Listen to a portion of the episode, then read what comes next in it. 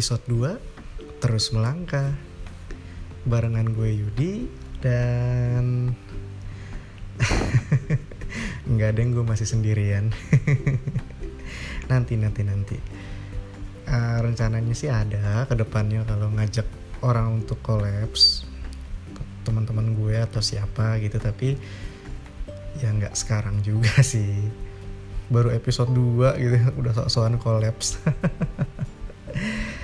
oke oke balik ke awal. Jadi uh, topik pembahasan gue kali ini ya masih seputar pengalaman hidup gue. Dan mudah-mudahan ini bisa menjadi inspirasi. Ada hal positif yang bisa diambil. Uh, temanya tentang pernikahan. Asik. Berat nih kayaknya ya. Dan pahit banget kayaknya kalau udah ngomongin pernikahan. Iya iya. Tapi sebelumnya gue ada quotes yang mungkin relate sama topik kita malam ini. Uh, dari Mary Riana. Uh, Mary Riana bilang love because you are ready not because you are lonely Artinya mencintailah ketika kamu siap. Mencintailah karena kamu siap. Bukan karena kamu sepi atau kesepian. Bener ya? Oh iya benar. Buat gue sih benar banget ya. Karena kalau konteksnya sudah mencintai, berarti kan udah erat kaitannya dengan komitmen. Dan dari komitmen itu berarti erat juga kaitannya dengan tanggung jawab. Jadi kalau lo belum siap untuk bertanggung jawab, belum siap untuk berkomitmen, ya lebih baik jangan mencintai dulu. Itu buat gue ya. Karena gue lihat banyak teman-teman gue yang ya dia milih buat pacaran, milih buat nikah itu karena karena dia ngerasa hidupnya sepi. Karena dia merasa butuh temen. Karena dia merasa butuh pendamping. Dia merasa hidupnya nggak lengkap kalau nggak ada pasangan. Iya, tapi ada satu juga quotes yang bilang kayak gini. Uh, kita nggak bisa milih bakal jatuh cinta sama siapa. Iya benar juga sih itu juga benar gitu. Balik lagi ya apa nggak ada yang salah nggak ada yang benar. Tergantung kita nangkapnya gimana. Dan itu yang ya berkali ah, beberapa kali gue alamin kayak gitu sih. Tapi kalau gue buat kalau gue boleh koreksi karena menurut gue cinta itu tentang komitmen mungkin uh, bu uh, quotes yang kedua tadi ya bukan kita nggak bisa milih jatuh cinta sama siapa tapi kita nggak bisa milih kita itu bakal tertarik sama siapa gitu. Iya kan? Kadang kita kalau ngelihat orang lewat gitu kan. Wah cakep gitu. Kita kayak kayak terpana wow kok uh, uh, rasanya beda gitu ya. Ya mungkin kita jadi salah tingkah kita jadi darah rasanya berdesir gitu. Rasanya happy. Nah ya terus um, ya kita tiba-tiba di depan dia kayak pengen bersikap manis kita pengen tiba-tiba kita benerin rambut tiba-tiba kita ngaca gitu kan. Itu menurut gue lebih ketertarik sih. Lebih ke rasa suka rasa kagum atau mungkin nafsu iya gak sih? Melihat cewek seksi ngelihat cowok ganteng pandangan pertama kita tertarik. Nah itu sih. Jadi gue rasa itu bukan cinta. Jadi buat gue sih kalau kayak yang bilang uh, cinta pada pandangan pertama itu bullshit banget sih. Ya karena nggak mungkin lah lu baru ketemu lu belum tahu dia siapa belum tahu latar belakangnya gimana gitu kan ya. Tapi udah bilang jatuh cinta. Menurut gue itu nggak masuk akal sih tapi kalau tertarik kalau suka pada pandangan pertama itu sangat make sense. Itu baru sangat masuk akal. Gitu. Buat gue ya menurut gue sekali lagi menurut gue. Tapi tadi sampai mana ya? Oke. Iya iya masalah gue dengan mantan gue ini. Gue udah lama kenal dia. Dia hmm, kita teman SMA iya udah lama banget jadinya ya. Gue dari awal ngeliat dia udah tertarik. Tapi selama masa SMA kita nggak pacaran. Masih ya cuma lihat-lihatan doang gitu. Kemudian kuliah juga beda kampus tapi masih tetap uh, sometimes kita masih komunikasi. Kemudian hmm, kita dipertemukan di gereja juga. Kita teman satu gereja gitu kan.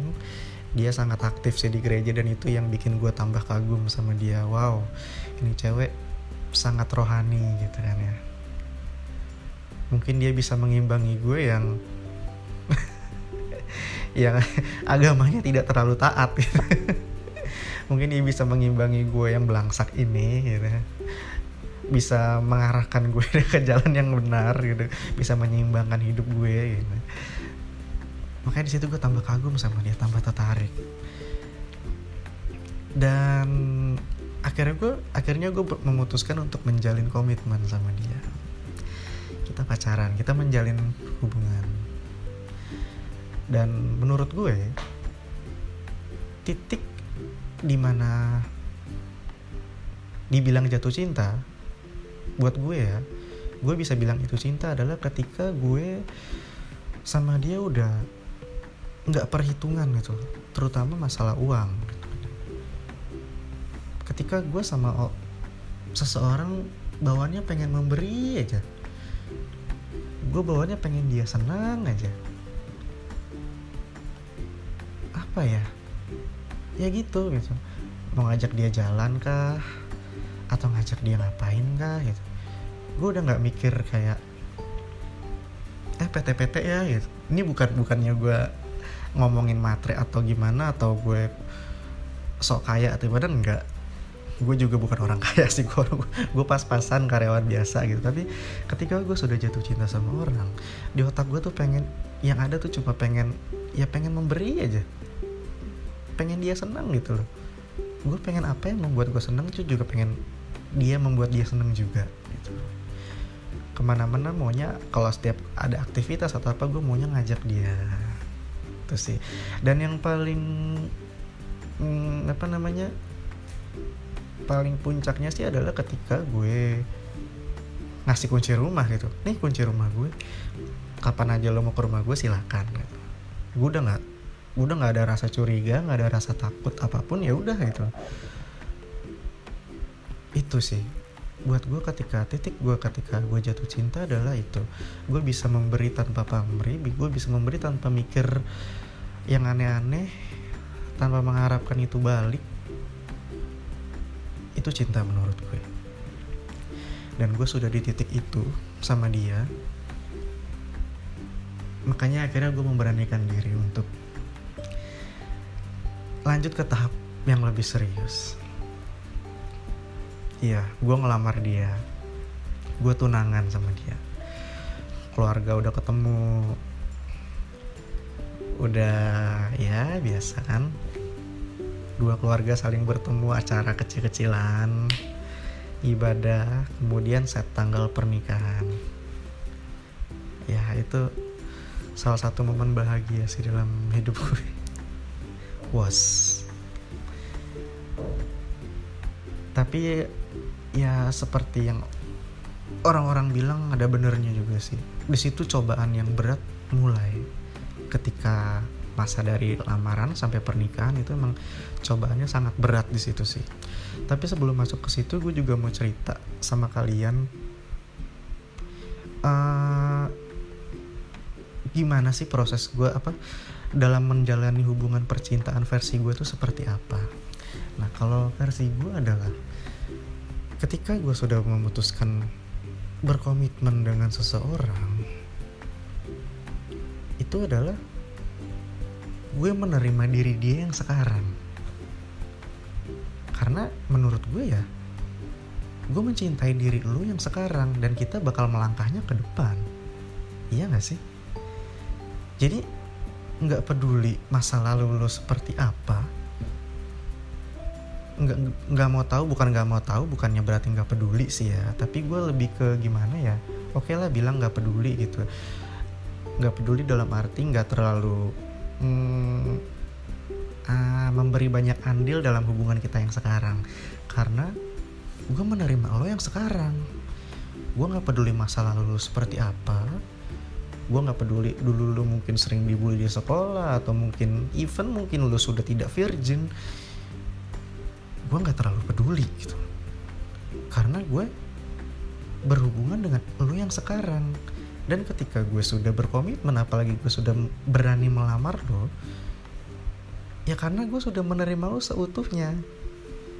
Ya gak sih?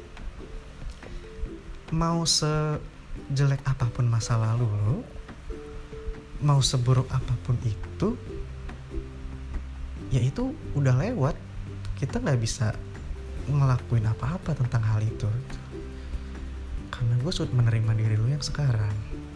Dan kita bakal melangkah ke depan untuk jadi lebih baik tentunya.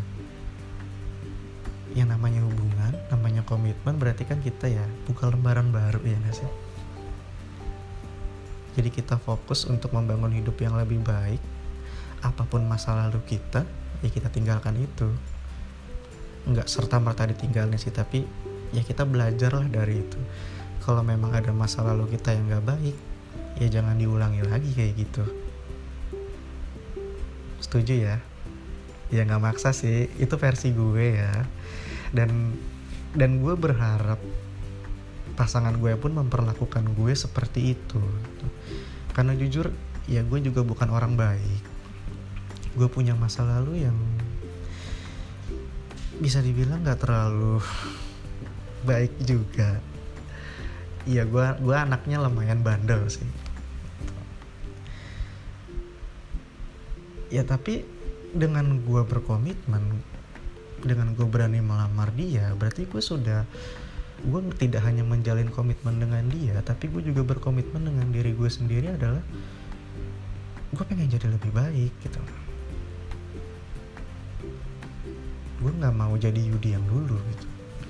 Bersama lu gue akan mengeluarkan sisi terbaik diri gue untuk masa depan kita yang lebih baik gitu. Tapi sayangnya dia nggak kayak gitu.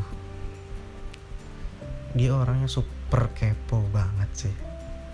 Dia selalu pengen tahu gitu dia selalu pengen mengorek masa lalu gue seperti apa Yudi itu seperti apa dulunya gitu sebrengsek apa sih Yudi ini dulu nih gitu. Tapi dia bisa mengemas itu dengan baik. Dia dia jarang sih yang namanya nanya langsung ke gue Yud lu udah lu masih perjaka atau belum? Nah misalkan kayak gitu nggak pernah kayak gitu sih. Tapi justru itu gue nggak suka. Dia ngorek-ngoreknya dari belakang dia bikin riset sendiri dia dia bikin hipotesis sendiri dia nerka-nerka sendiri akhirnya dia sakit hati sendirian.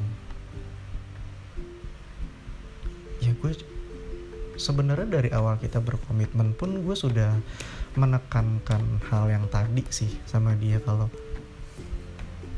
oke okay, kita komitmen. Gue sayang gue cinta sama lo dengan diri lo yang sekarang gitu gue nggak peduli dulu lu kenapa apa pun masa lalu lu gue menerima lu seutuhnya apa adanya sekarang. Dan gue harap lu juga bisa memperlakukan gue sedemikian rupa karena gue juga nggak pengen mengingat masa lalu gue. Gue mau kita melangkah bareng-bareng. Kita bikin catatan hidup yang baru di awal sih dia mengiyakan. Tapi emang kayak mungkin udah sifat alaminya dia kepo kali ya. Dia korek sana korek sini gitu. Kebetulan gue punya satu temen. Dia sobat karib gue banget sahabat banget sih. Sama sama teman SMA juga. Kita udah kurang lebih 15 tahun sahabatan dia cewek sebut nama nggak ya? Nggak usah nggak usah. Sebut aja namanya keke gitu kan ya gue sama si keke ini udah sangat dekat tapi kita nggak pernah pacaran kita cuma sahabat. Gue dari dulu kalau ada keluh kesah atau ada apa gue pasti ceritanya ke dia. Pokoknya dia udah ngelebihin keluarga gue deh. Dia kulit luar kulit dalamnya yang jeleknya yang baiknya gue itu dia semua udah tahu the best lah dia itu. Nah kebetulan dia teman uh, dia teman satu kantor dengan mantan gue ini. Dulu tunangan ya. Dia satu kantor. Baru baru masuk sih. Kebetulan dia lagi cari kerja dan gue denger info di lo di kantornya mantan gue ini ada lowongan so gue rekomendasiin dia. Sebelumnya mereka nggak saling kenal walaupun satu sekolah ya. Mereka baru kenal ini pas ya udah pas lingkungan pas di lingkup kantor ini doang gitu. Dan gue nggak nyangka sih ternyata ya mantan gue ini ya approaching dia deket-deketin ngobrol berusaha temenan tapi akhirnya tujuannya lebih mengorek masa lalu gue seperti apa? Ya awalnya sahabat gue ini pro sih ke gue. Dia berusaha nahan berusaha netral. Dia juga selalu bilang kalau si mantan gue ini tentang nanyain gue dia pasti bilang ke gue yuk cewek lu nanya-nanya gini gini gini. Oh gitu. Tapi saat itu sih dia ngakunya ya dia netral dia nggak cerita yang macam-macam dia cuma cerita seperlunya yang uh, yang mungkin bisa dia ceritain. Dia juga waktu itu lebih ya dia sadar diri sih ah, gue nggak mau terlalu ikut campur sama masalah orang lain. Gue nggak mau ikut campur sama hubungan orang lain. Dan gue salut sama dia kayak gitu sih. Ya, tapi namanya cewek nggak tahu ya si mantan gue ini metode pendekatannya seperti apa gitu. Tiap hari dia ngoreknya gimana. Sampai akhirnya ya sahabat gue ini luluh juga akhirnya kan. Akhirnya diceritain lah semuanya tentang gue ke dia. Wow sampai yang ada aib gue yang paling ya paling jelek paling hitam gitu kan. Dia ceritain juga ke dia ke mantan gue ini. Ya double kill sih So, singkat cerita, mantan gue ini kecewa pastinya. Kenapa Yudi gak, dia merasa dia mikir gini, kenapa Yudi nggak pernah cerita masalah ini ke dia? Padahal dia itu calon istrinya gue. Dia nuduh gue pembohong. Padahal menurut gue beda loh antara bohong dan tidak mau cerita. Kalau bohong, dia nanya A, gue jawab B. Itu bohong. Tapi ketika dia nanya dan gue bilang gue nggak mau jawab, ah nggak usah. Gue nggak mau ngebahas itu. Gue nggak bohong dong kalau di situ. Eh gue nggak gue nggak mencari pembenaran ya, tapi ya itulah gaya gue dalam berpacaran, berkomitmen gitu. Gue nggak mau cerita. Karena gue rasa ya itu udah lewat. Buat apa lagi dibahas? Yang ada cuma inget lagi pikiran lagi masalah lagi. Gitu. ini gue nggak nyalahin ya tapi salahnya dia si mantan gue ini ketika dia tahu aib gue itu oh ya dia kecewa kan? Tapi dia tidak langsung mendiskusikan masalah itu ke gue. Ya. Aduh gue kalau inget ini rasanya masih marah ya. Iya harusnya harusnya kalau udah berpasangan apalagi udah mau menikah udah mau berumah tangga nih ketika ada masalah ya lu konsultasikan dulu sama pasangan lo iya gak sih? Omongin dulu gitu. Karena ya itu pasangan lo itu yang bakal tinggal serumah nanti. Bakal yang bersama lo seumur hidup lo gitu loh. Lo harusnya bahas dulu sama pasangan lo atau at least kalau emang merasa tidak enak atau ya gue rasa dia takut sih. Mungkin takut gue marah atau gimana gitu tapi at least kalau emang dia nggak berani berkonsultasi saya membahas ini berdiskusi masalah ini sama gue pasangannya ya at least lu sama keluarga lo dulu. Ya tanya papa lo tanya siapa kakak lo pendapat dia gimana? Oh ternyata Yudi kayak gini nih dulu. Gimana pendapat papa? Gitu misalkan gitu ya. Tapi dia enggak dia yang bikin gue sangat kecewa adalah satu dia menceritakan aib ini ke teman-teman gue ke teman-teman gereja di dia yang which is gue nggak semuanya kenal dan gue tidak akrab. Dan dia langsung berkonsultasi sama keluarga gue semuanya coy. Nggak cuma nyokap gitu tapi kakak gue kakak ipar gue uh semuanya. Damn gue tujuh bersaudara ponakan gue 15 ipar gue 6 dan semuanya tahu. Suatu saat ketika gue pulang kantor gue tinggal di rumah sendiri kan ya. Karena uh, kakak gue udah pada merit gue anak terakhir wih rumah gue tiba-tiba rame. Lah tumben semuanya pada ke sini. Dan ada mantan gue ada di situ loh kamu ngapain di sini gue gue masih bingung tuh gue nggak ada nggak ada pikiran apa-apa di situ kan. Dan malam itu gue langsung disidang dibahas semua tentang aib gue ini gitu. kaget dong tahu dari mana gitu.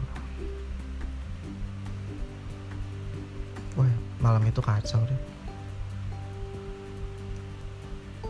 Habis selesai disidang sama keluarga masih di masih di malam yang sama gue ngomong sama mantan gue kan dia nangis nangis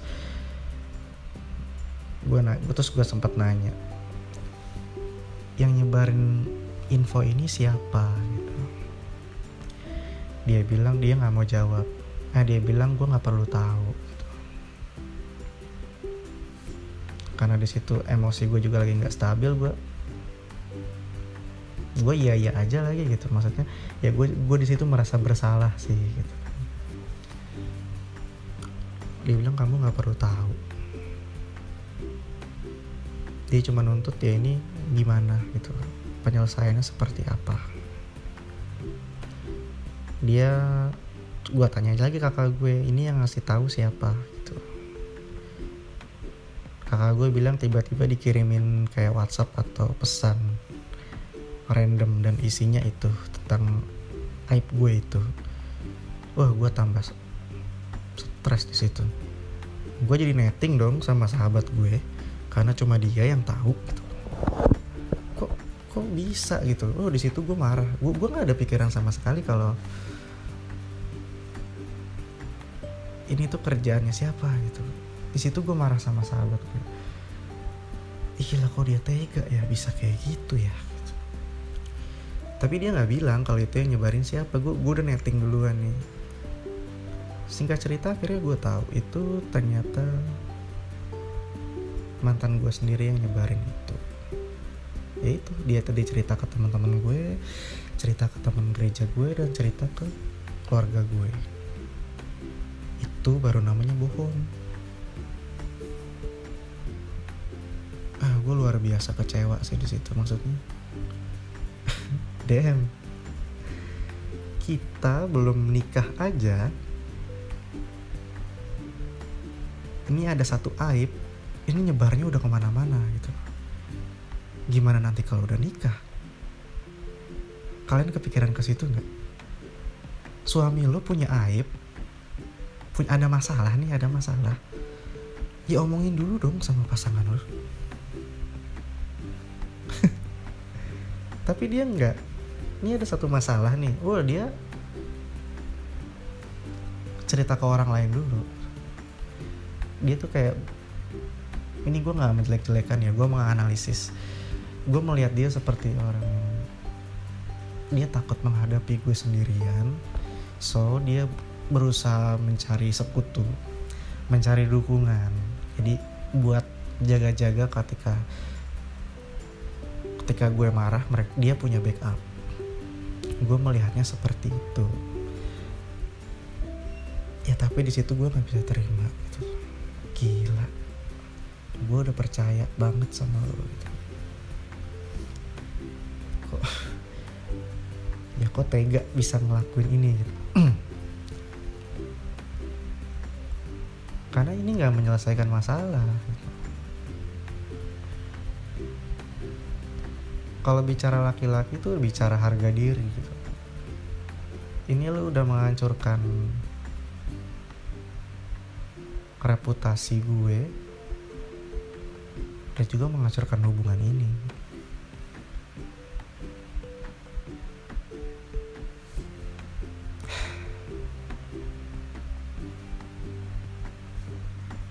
ya di sini gue nggak menuduh dia salah juga sih. Ya kita sama-sama salah lah.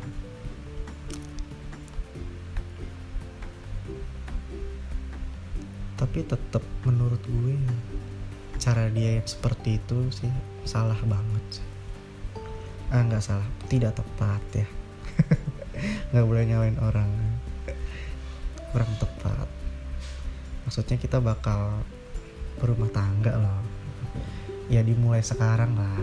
Dimulai sekarang maksudnya kayak tadi misalkan menyelesaikan masalah ya lo konsultasiin dulu ke gue gitu. Jangan takut. Kalau lo kayak gitu aja takut gimana ntar tinggal serumah sama gue gitu. Mau diskusi aja takut. Aduh jangan iya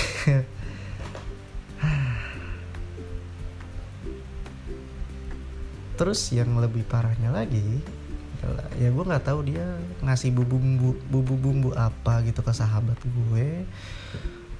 Akhirnya gue dan sahabat gue pun sekarang selesai. Kita nggak sahabatan lagi kita selek karena masalah ini. Dan ya gue nggak tahu kenapa sahabat gue ini ternyata lebih milih si cewek itu gitu. Lebih milih maksudnya lebih mihak ya. Dia dia dia ikut ikutan menjudge kalau di uh, di case ini adalah gue yang salah. Tambah stres gue udah kehilangan pasangan kehilangan sahabat juga. Jujur teman gue nggak banyak. Gue gue punya teman sedikit dan menurut gue yang berkualitas gitu tapi ternyata nggak juga. Kadang hidup selucu itu ya. Uh, oh ya by the way yang ketika kejadian itu bukan dia yang mengakhiri sih. Akhirnya gue yang memutuskan untuk menyudahi ini. Gue udah hilang trust ke dia karena ya dalam berumah tangga cinta aja tidak cukup. Menurut gue tapi harus ada rasa saling percaya. Dan setelah kejadian ini gue sama sekali tidak percaya lagi sama dia. Ini udah nggak bisa diperbaiki. Dia nggak pengen ini selesai. Dia masih pengen berusaha memperbaiki ini. Tapi gue udah nggak mau. Karena menurut gue caranya dia sudah keterlaluan dan ya udah hilang trust. Udah hilang rasa percaya dan buat apa membangun hubungan tanpa ada rasa percaya? Itu kalau gue seperti itu. Ini mengganggu gue selama berbulan-bulan bikin gue jadi ya minum-minum sedikit. Agak-agak ya you know lah ya. Udah mau nikah gitu kan batal kan. Ditambah lo hilang sahabat lo berkwet triple kill dan lo hilang beberapa teman-teman lo juga yang tahu masalah ini. Akhirnya dia jadi ilfil sama gue. Sebenarnya gue bisa sih menjelaskan ini tapi gue rasa ya udahlah nggak usah. Buat apa? Gitu. Karena gue pernah baca juga ada quotes yang bagus dari salah satu tokoh muslim. Gue lupa namanya siapa. Dia bilang gini hmm, kamu tidak perlu menjelaskan apa pun tentang dirimu ke seseorang. Karena uh, yang membencimu tidak akan percaya gimana sih? Kamu tidak perlu menceritakan apa pun tentang dirimu ke orang lain. Karena yang membencimu tidak akan percaya. Dan yang dan yang apa? Ih gue lupa intinya sih. Pokoknya kalau lu nggak perlu menjelaskan orang uh, tentang diri lu ke orang lain. Karena yang yang benci lu ya nggak bakal percaya. Dan kalau emang dia sahabat lu dia bakal tetap stay sama lu. Apa pun lu gitu. Gitu. Bicara tentang sahabat gue ini ya gue rasa kita benar-benar sahabat baik tapi ternyata dengan masalah ini langsung putus langsung goyah. Ya gue rasa dengan teman-teman gue yang lain pun gue nggak perlu menjelaskan karena kalau memang dia teman baik gue kalau emang dia percaya sama gue dia nggak bakal gampang segoyah itu gitu. dia pasti bakal kembali sama gue bakal dia pasti bakal lebih percaya sama gue. Iya gak sih? Kalau menurut kalian gimana? Tulis di kolom komentar ya. Ya YouTube kali ya iya intinya begitu. Tapi kembali lagi ya gue gue berusaha terus melangkah. Gue berusaha nggak mau stay di satu tempat. Gue tetap move on tetap menjalani hidup gue dan akhirnya gue menemukan satu pencerahan. Di balik masalah yang super rumit ini gitu akhirnya gue sadar wow ini ternyata ya jalan terbaik seperti ini gitu. Coba bayangin kalau gue tetap nikah sama dia gitu kan. Terus nanti ke depannya ada masalah gue nanti kesebar semua masalah itu ke orang lain. Aib gue aib rumah tangga kita bakal kesebar ke semua orang. Waduh itu bakal hancur sih kalau rumah tangga begitu. Gila. Karena dia tuh tipe orang yang nggak bisa sendiri. Maksudnya uh, dia selalu butuh teman curhat selalu butuh sandaran gitu loh. Dia nggak bisa strong dengan dirinya sendiri. Sementara gue masih bisa. Dia sama sekali nggak bisa hidup tanpa orang lain deh. Itu dia. Itu pencerahan pertama yang gue dapat oh iya kalau diterusin kalau kalau masalah ini nggak ada ya masa depan gue bakal bisa lebih hancur ya gak sih? Dengan iya dengan pasangan seperti dia gitu. Terus yang kedua ya masalah sahabat tadi sih. Oh ternyata ya seleksi alam itu memang ada ya benar ya. Seleksi alam itu terjadi nggak cuma dengan masalah fisik gitu kan. Maksudnya yang lemah mati yang kuat bertahan ternyata nggak cuma masalah fisik tapi uh, masalah emosi masalah persahabatan seperti ini juga kena seleksi alam. Yang baik akan stay yang buruk akan pergi lambat laun dan yang lebih baik akan datang. Dan ternyata sahabat yang gua kira ini bener-bener ah ini udah udah kayak saudara gue gitu udah benar-benar soulmate ya ternyata tidak sebaik yang gue pikir. Ternyata ikatan kita tidak sekuat itu dan gue sangat bersyukur akhirnya. Dengan masalah ini ya ternyata kelihatan. Man, dari masalah ini jadi kelihatan banget mana yang sahabat mana yang enggak. Ternyata yang bukan sahabat ya udah sekarang semua pada pergi.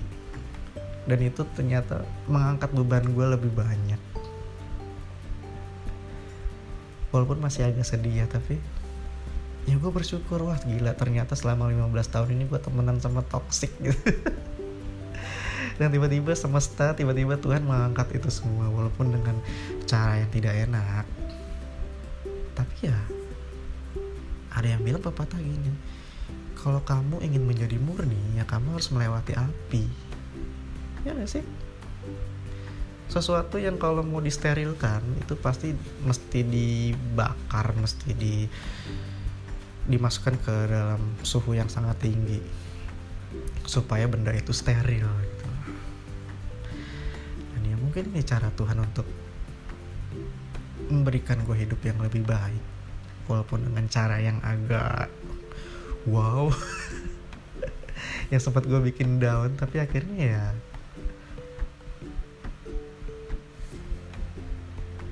akhirnya ya yang semua yang memang tidak ditakdirkan untuk gue yang memang hal-hal ataupun manusia yang tidak baik untuk gue ya semuanya diambil gitu. Dan gue sangat bersyukur sih untuk itu.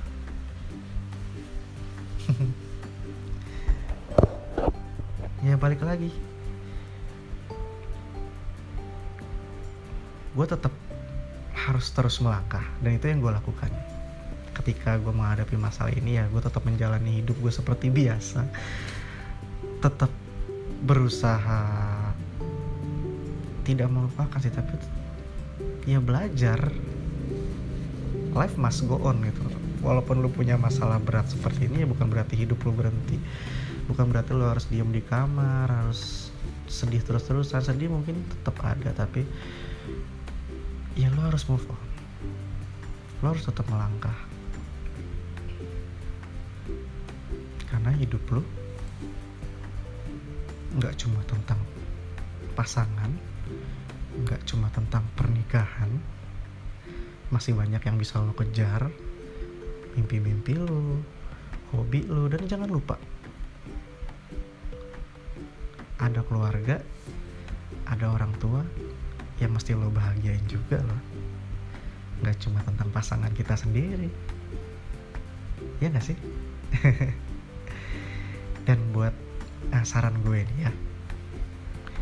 Buat kalian yang denger ini buat yang lagi yang udah punya pasangan yang udah serius banget yang udah mungkin ya bakal berencana ke jenjang selanjutnya udah mau nikah ini nih udah mau udah lamaran udah tunangan saran gue adalah ketika lo ada masalah please diskusiin dulu sama pasangan lo lo harus belajar percaya sama dia.